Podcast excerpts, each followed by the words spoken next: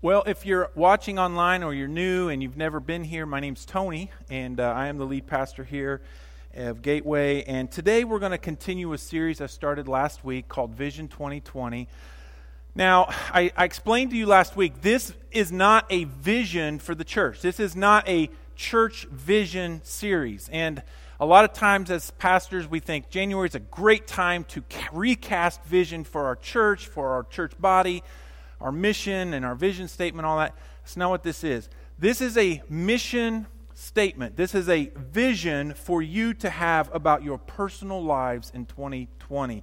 This is what I would wish for you. Last week, I shared with you this bottom line idea out of Ephesians chapter 2, verse 1 and 10. I shared you with this idea the best you is the you God builds.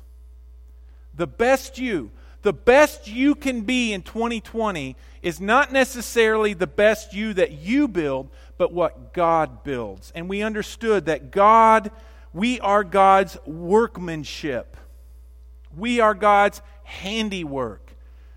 Paul uses, you know, this term there in Ephesians of that we translate poem.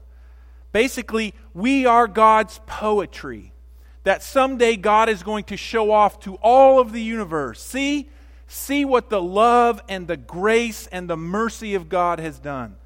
And it's going to be our song as the redeemed of God, not because we did anything great, but because God did. And so the best you is the one God builds. And so I challenged you to recommit your life last week to 2020, to recommit this year to show up to jump in and to live out what it is God has for you. And it really was a commitment for you to make this commitment, a challenge to you to make a commitment to spiritual formation this year. To really not so much focus on the resolutions in your life, but the transformation of your life the transforming of who you are. So today, I want to continue in that. I'm not going to talk about resolutions anymore. I want to talk to you about your jobs. No, uh, none of that. No, uh, uh, tomorrow's Monday, right? Work starts. So, how many of you have seen the movie The Incredibles? Well, all those people who have kids, right? So, several years ago, when my girls were little, this movie, The Incredibles, came out, and it was this story of this former superhero family who could no longer be superheroes. This was their calling in life, to be superheroes. But something happened, and they could no longer be superheroes, and they had to get real jobs. So, Mr. Incredible, and his name says it all, right? He loved being a superhero. Mr. Incredible loved fighting crime. It was his calling, it was his passion. I mean, he could do anything in life, it was to catch the bad guy and be the hero and save the day. But now, the movie starts with Mr. Incredible not fulfilling that calling, but instead, he's a paper pusher in a cubicle of an insurance company. The movie does a great job showing his sense of this depression that's on him, his lack of motivation, his lack of self worth. He hates his job. He hates it so bad, and it shows all over his face, all over his demeanor. He goes home, and his kids know it, his wife knows it. He despises his job. He's lost his identity as a superhero. And now he's simply a paper, paper pusher a, in a cubicle of an insurance company. So his life is now consumed with this job that gives him no sense of meaning and purpose. Maybe you feel like this sometimes. So watch this clip and see if you can relate. Request claim on claim number 158183. You will be. Mr. Huph would like to talk to you in his office. Now?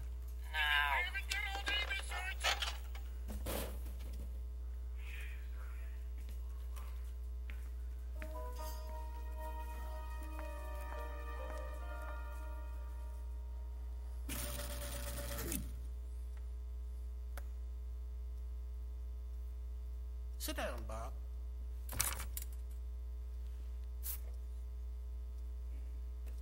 I'm not happy, Bob. Not happy. Ask me why. Okay. Why? Why what? Be specific, Bob. Why are you unhappy? Your customers make me unhappy. What? You've gotten complaints? Complaints I can handle. What I can't handle is your customers' inexplicable knowledge of Insuricare's inner workings. They're experts!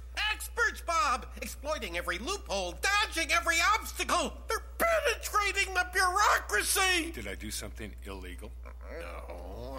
Are you saying we shouldn't help our customers? The law requires that I answer no. We're supposed to help people. We're supposed to help our people! Starting with our stockholders, Bob! Who's helping them out, huh? You know, Bob, a company It's like an enormous clock. is like an enormous cl- Yes, precisely. It only works if all the little cogs mesh together. Now, a clock needs to be clean, well lubricated, and wound tight. The best clocks have jewel movements, cogs that fit, that cooperate by design. I'm being metaphorical, Bob. You know what I mean by cooperative cogs? Bob? Bob? Look at me when I'm talking to you, Parr! That man out there. He needs help. Do not change the subject, Bob. We're discussing your He is getting mugged. Well, let's hope we don't cover it. I'll be right back. Stop right now, or you're fired. Close the door. Get over here now. I'm not happy, Bob. Not happy. He got away. Good thing, too. You were this close to losing your. Job.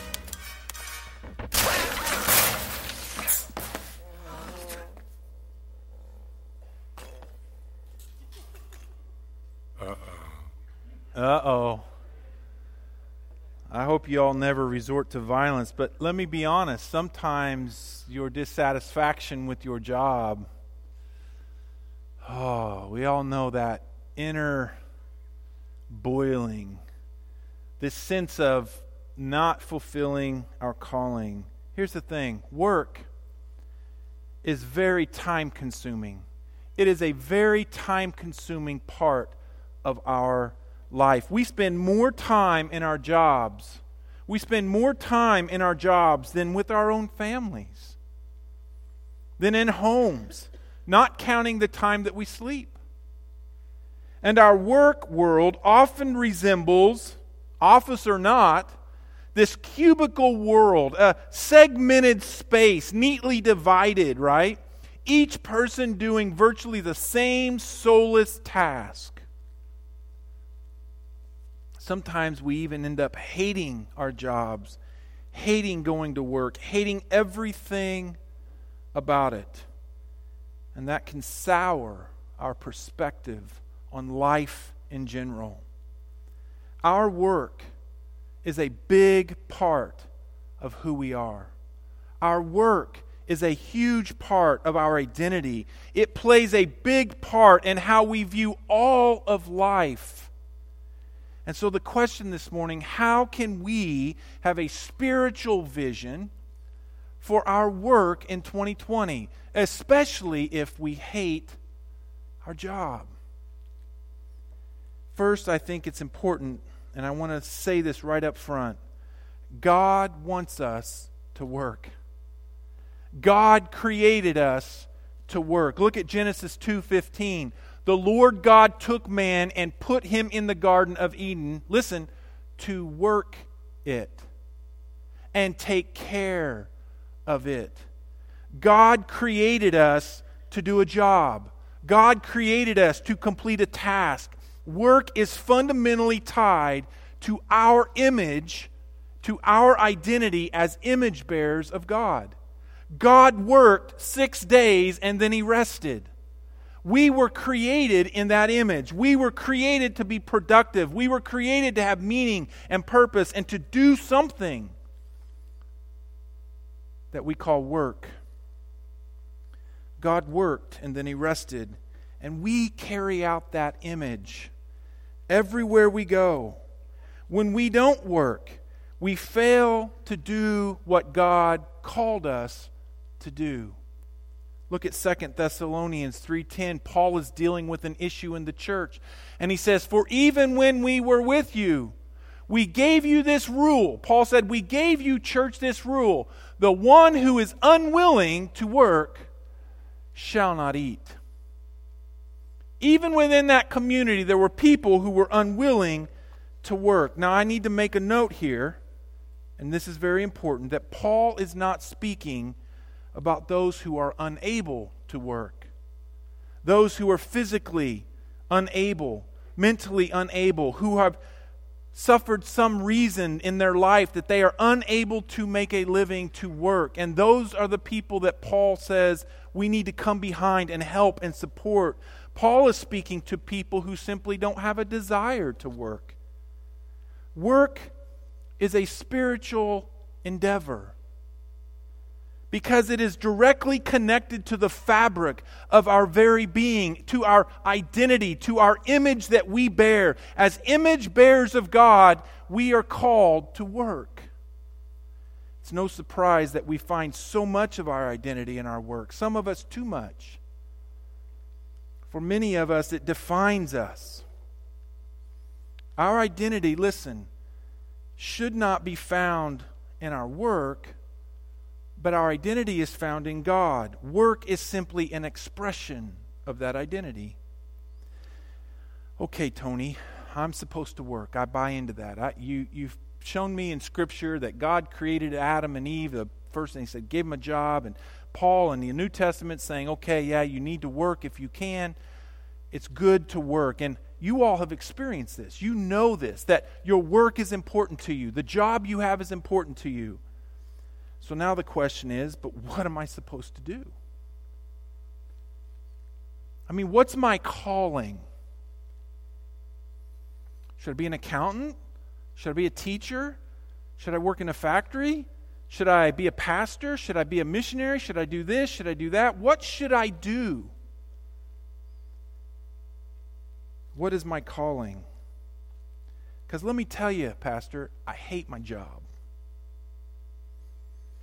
And I want to quit yesterday. Now, from a Christian perspective, this is if, if, if you're not in, haven't been in the church long and you're not familiar with this, as a from a Christian perspective, we believe, and we say this a lot, and you'll hear it said, and as Christians we say it. I grew up hearing it, and I even wrestled with this growing up because you know this this idea of calling and okay, God, what do you want me to do? We say this a lot that God calls us to do something specific in our life. We believe it's that God has a plan for me. And we often think of that in very specific terms. And we want to put a label on that work. And we want to put a label on that career. And next thing you know, our entire life is about that career. We go to school for it. We go to training for it. We, we compete for it. We fight for it. We do everything because we believe God's called us to something specific. And Christian, from the Christian's perspective, that's what we say and what we do.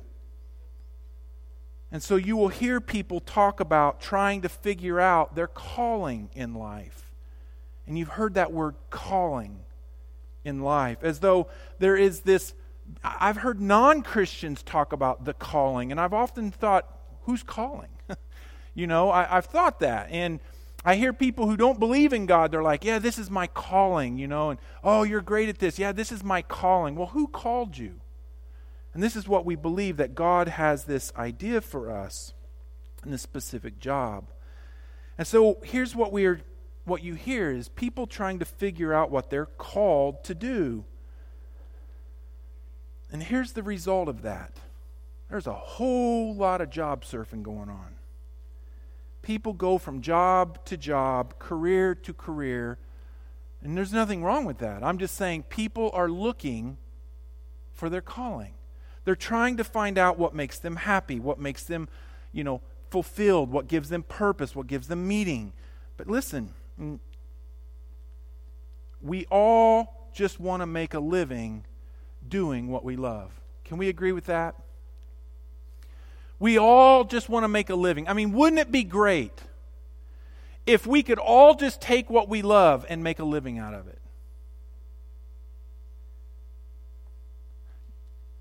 Right?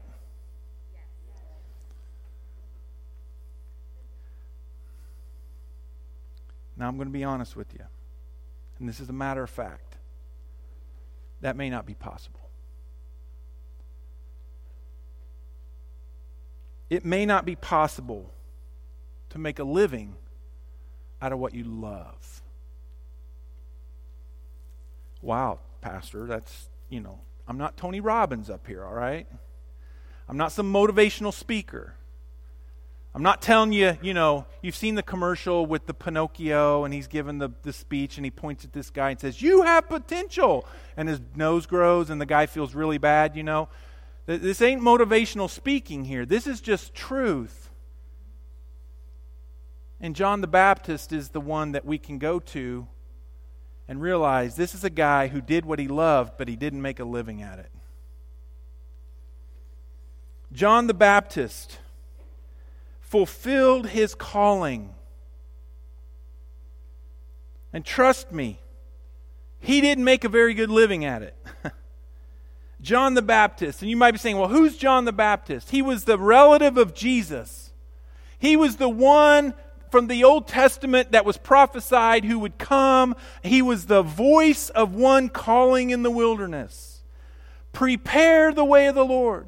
He was a miracle child. His mother and father could not have children, and they were very old, and he came as a miracle because God had a purpose. God had a calling for him, and his calling was to proclaim the way of the Lord.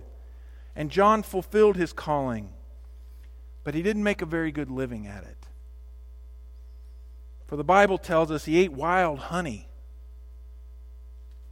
Not good. He ate insects. Not really good. Maybe he dipped them in honey so they'd taste better. He wore camel's hair. Not good. Itchy. He slept outside. He was this wild, crazy dude that would come in from the wilderness with fiery speeches about repentance and repentance and repentance. And he's screaming to the people, Who are you? He called them brood of viper. He called them all kinds of things. But this was his calling. John knew that he was born for one reason, and that was to prepare the way for the Messiah. To challenge the people. Now listen. To turn from their ways.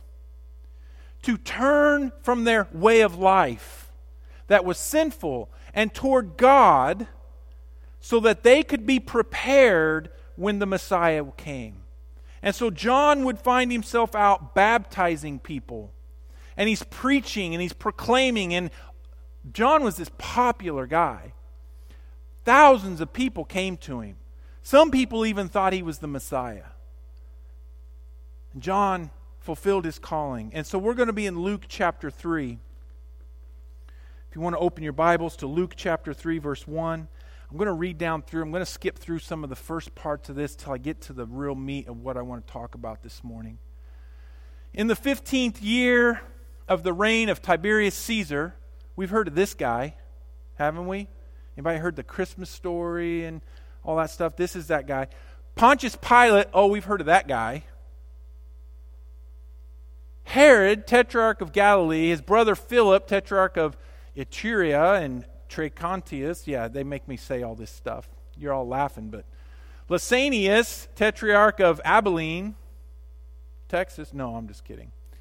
Not Texas. During the high priest of Annas and and Caiaphas, the word of the Lord came to John, son of Zechariah, in the wilderness he went into all the country around the Jordan preaching, and this was John's calling a baptism of repentance for the forgiveness of sin. A baptism of repentance for the forgiveness of sin. This is a different baptism that we are baptized under Jesus Christ. We are baptized into Jesus. John's baptism was different. The Jewish tradition practiced several ceremonial purifications. You're like, ceremonial purification. You've got to explain that. People would come in and be, they would use water to wash away as a declaration of impurity, that they were being made pure, but they were being made pure ceremonially. In other words, the Jewish people understood the concept of baptism. They understood the concept of using water to wash away the impurities of life. But they also understood that for now it was just ceremonial, it was pomp. There was no real meaning to it other than it was symbolic and it was a washing away as a ceremony. John's baptism, though, was different. John came calling the people to something more radical. John came calling the people to something that was different. Not just a pomp ceremonial washing, but a true change, a true turning. He called people to repent. Repentance is that turning, it is this true repentance and this change of life. Repentance can be defined as this idea of it is a re- prerequisite to forgiveness. And sometimes we think God just simply forgives us. That's not true. The scripture doesn't teach that. John came teaching repentance. That God doesn't just simply forgive, but that a person must willingly acknowledge their sinful ways and turn from them with sincerity. With sincerity. Repentance is twofold it's a change of heart towards sin, you don't want to do it anymore, and it's a change of direction away from sin. You're going to begin to live your life in ways that is different than the way you used to live.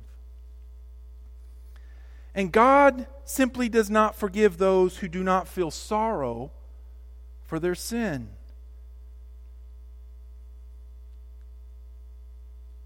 John's baptism was not simply a means of salvation, but a gateway to salvation.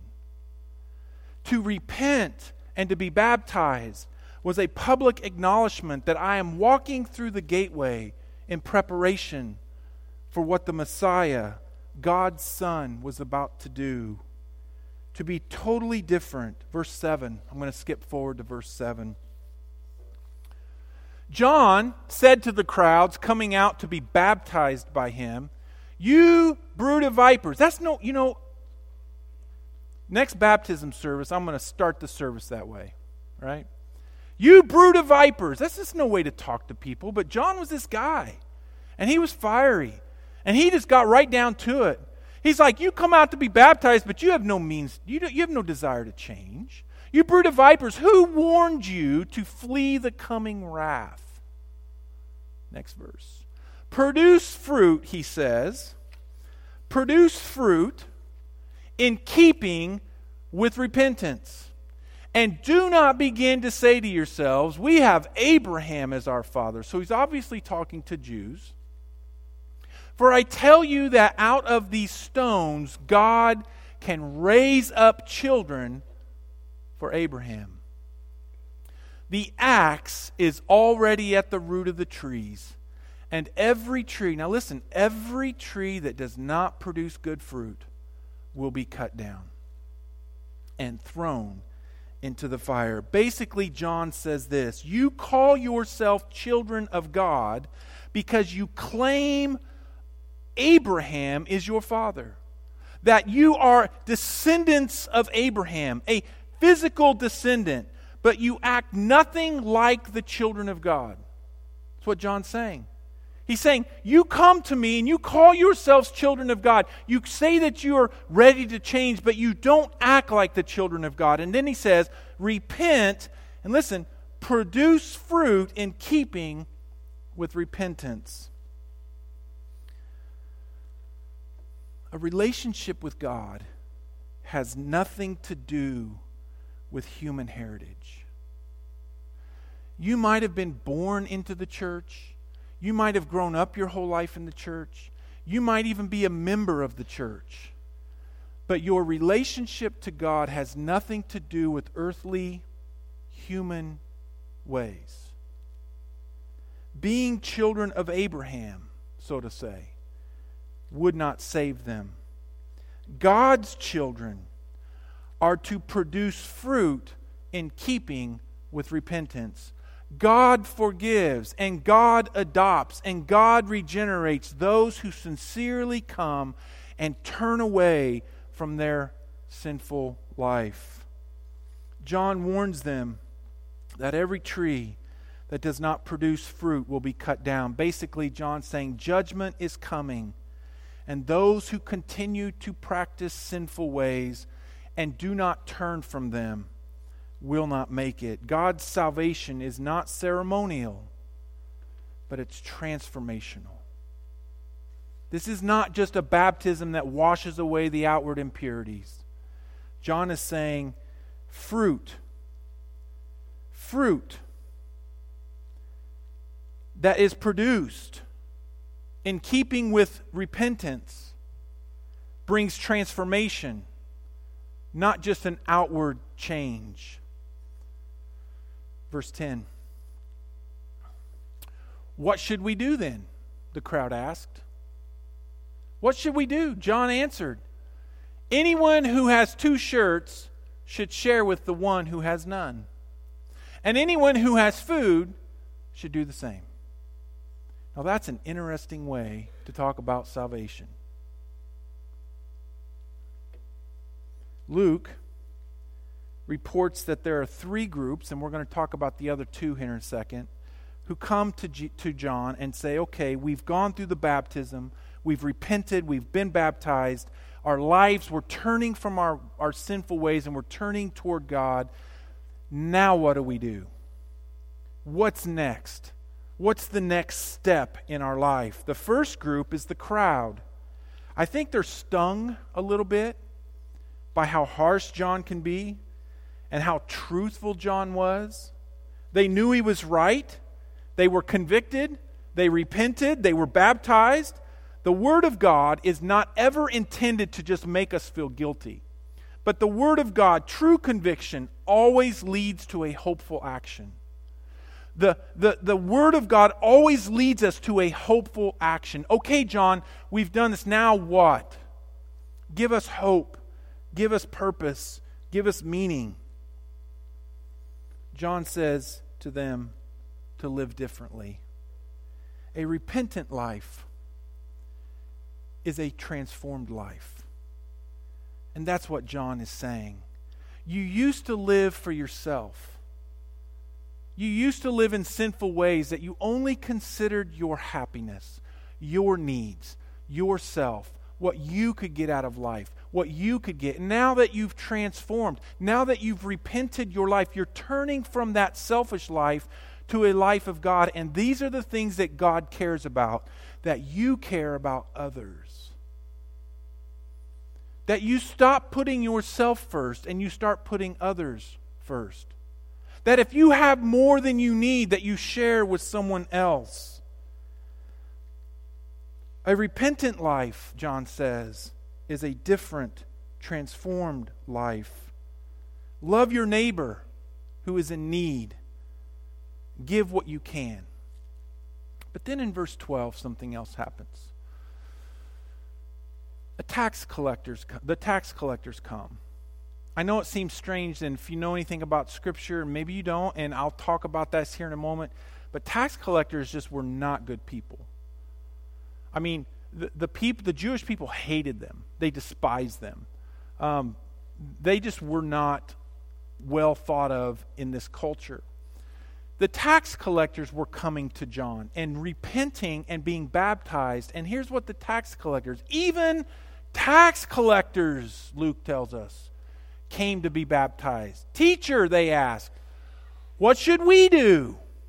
Next verse. John says, don't collect any more than you are required to, he told them. Next verse. Then some soldiers. Here's another group. Nobody likes soldiers, especially Roman soldiers. They said, What should we do? We're soldiers. We can't be soldiers anymore, right? And John says, Don't extort money. Don't accuse people falsely. Be content with your pay. So there's these two groups of tax collectors and soldiers who come to John after they've repented, after they've turned from their ways and turned toward God, they've been baptized. And this is the central message of what I want you to get today. These two groups worked in jobs that nobody who was good wanted to work in. The tax collector, basically a legalized robber for the Roman government. They were despised because they would steal from their own family. The Roman government required so much tax, and then they would hire Jewish tax collectors, and these tax collectors would then sit and collect taxes for the Romans. And instead of collecting what they needed, they would cheat their own people and become wealthy. Tax collectors always collected more than they were required to. Soldiers, these people would enforce the occupation of Israel. They had no love of the people. They extorted the people. They accused people falsely so that they could get what they wanted. They abused the people. Rome would simply turn their eyes as soldiers took advantage of people because they were not simply content with what their pay was.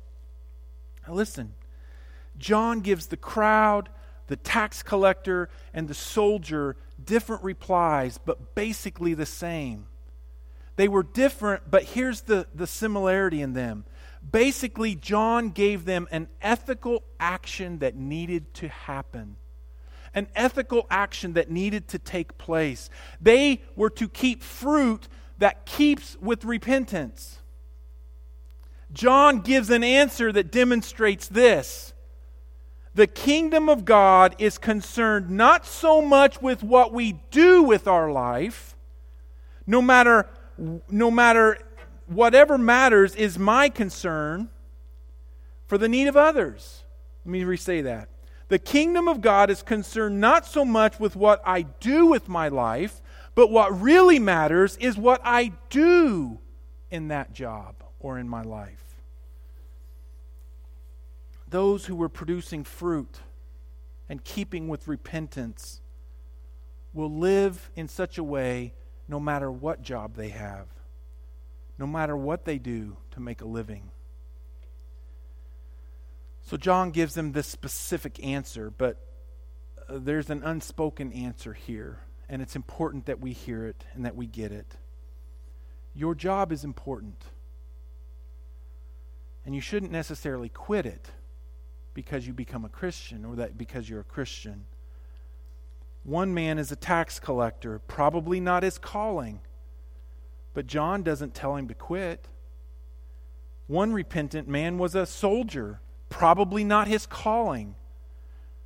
But John does not tell him to quit.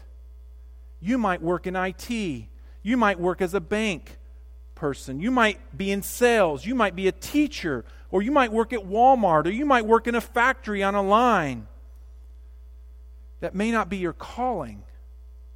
But it doesn't mean you can't fulfill your calling in what you do.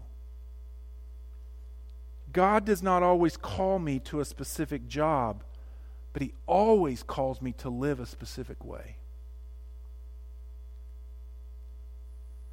Your calling may not be the job that you make a living. Sometimes it is, and sometimes it isn't.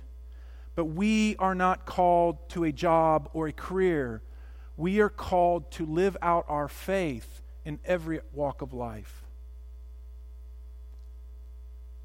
To bring the gospel to that cubicle, to bring the gospel to that factory line, to bring the gospel to that classroom, to bring the gospel to that courtroom, to bring the gospel to that nurse's room, to bring the gospel wherever I am and whatever I'm doing, to bring the gospel to my family as I'm a stay at home mom or dad. Whatever it is that you do, fulfill your calling to be God's people. to live in such a way that produces fruit that is in keeping with repentance. This was John's advice. Your work should be an extension of your faith and your worship. Okay, Tony, but what should I do? we always come back to that, don't we? I hate my job. Well, then find something different. But that's not your calling. I'm waiting for God to call me to something more important, whatever that means something more meaningful, something with more purpose. And here's where we make the mistake. Here's where you make the mistake and what John is trying to say. If you if a happy life is all about what you do, that's the problem. It's about you. If you'll only be happy if you find the right job, you'll never find the right job. Do you think the tax collector was thinking, wow, everyone hates tax collectors. How can I be a tax collector? How can I live for God as a tax collector? And John says, go be the best tax collector, godly tax collector that you can be. Do you think the soldier was thinking to himself, how can I be a soldier? How can I produce fruit in keeping with repentance? God cannot use a soldier. And John says, go be the best godly soldier that you can be. What matters is that you've repented. Now go live like it. But Tony, I work in a factory, or I work on cars, I work in a cubicle, I work on try drive a truck, I sell insurance, I'm an attorney, I'm retired. How about that one? Let me just speak to those who are retired. Redeem your time, retired people you have the most opportunity to do the greatest things among us. And you're like, great things. What, what am I going to, you know, I'm going fishing next week. Well, the ice isn't on, but I would. Um, you know, what's the great thing? Anything, and I said a few weeks ago, the greatest thing that you can do is anything that's not about you. Redeem your time. Great things. It's anything that's not about you. You have time and flexibility to volunteer, to help. Here's our bottom line today it's not about what you do that makes the difference, but how you do it. And I think that's what John was trying to say to the tax collector. I think that's what John was trying to say to the soldier. You don't have to not be a tax collector. You don't have to not be a soldier. God can use you wherever if you'll just produce fruit that's in keeping with repentance. If you'll just walk in the ways of God, if you'll keep your mind and your heart and your focus turned on God, He will use you in whatever you do. So here's my challenge for you this morning as our worship team's coming up to close us out with a song this morning.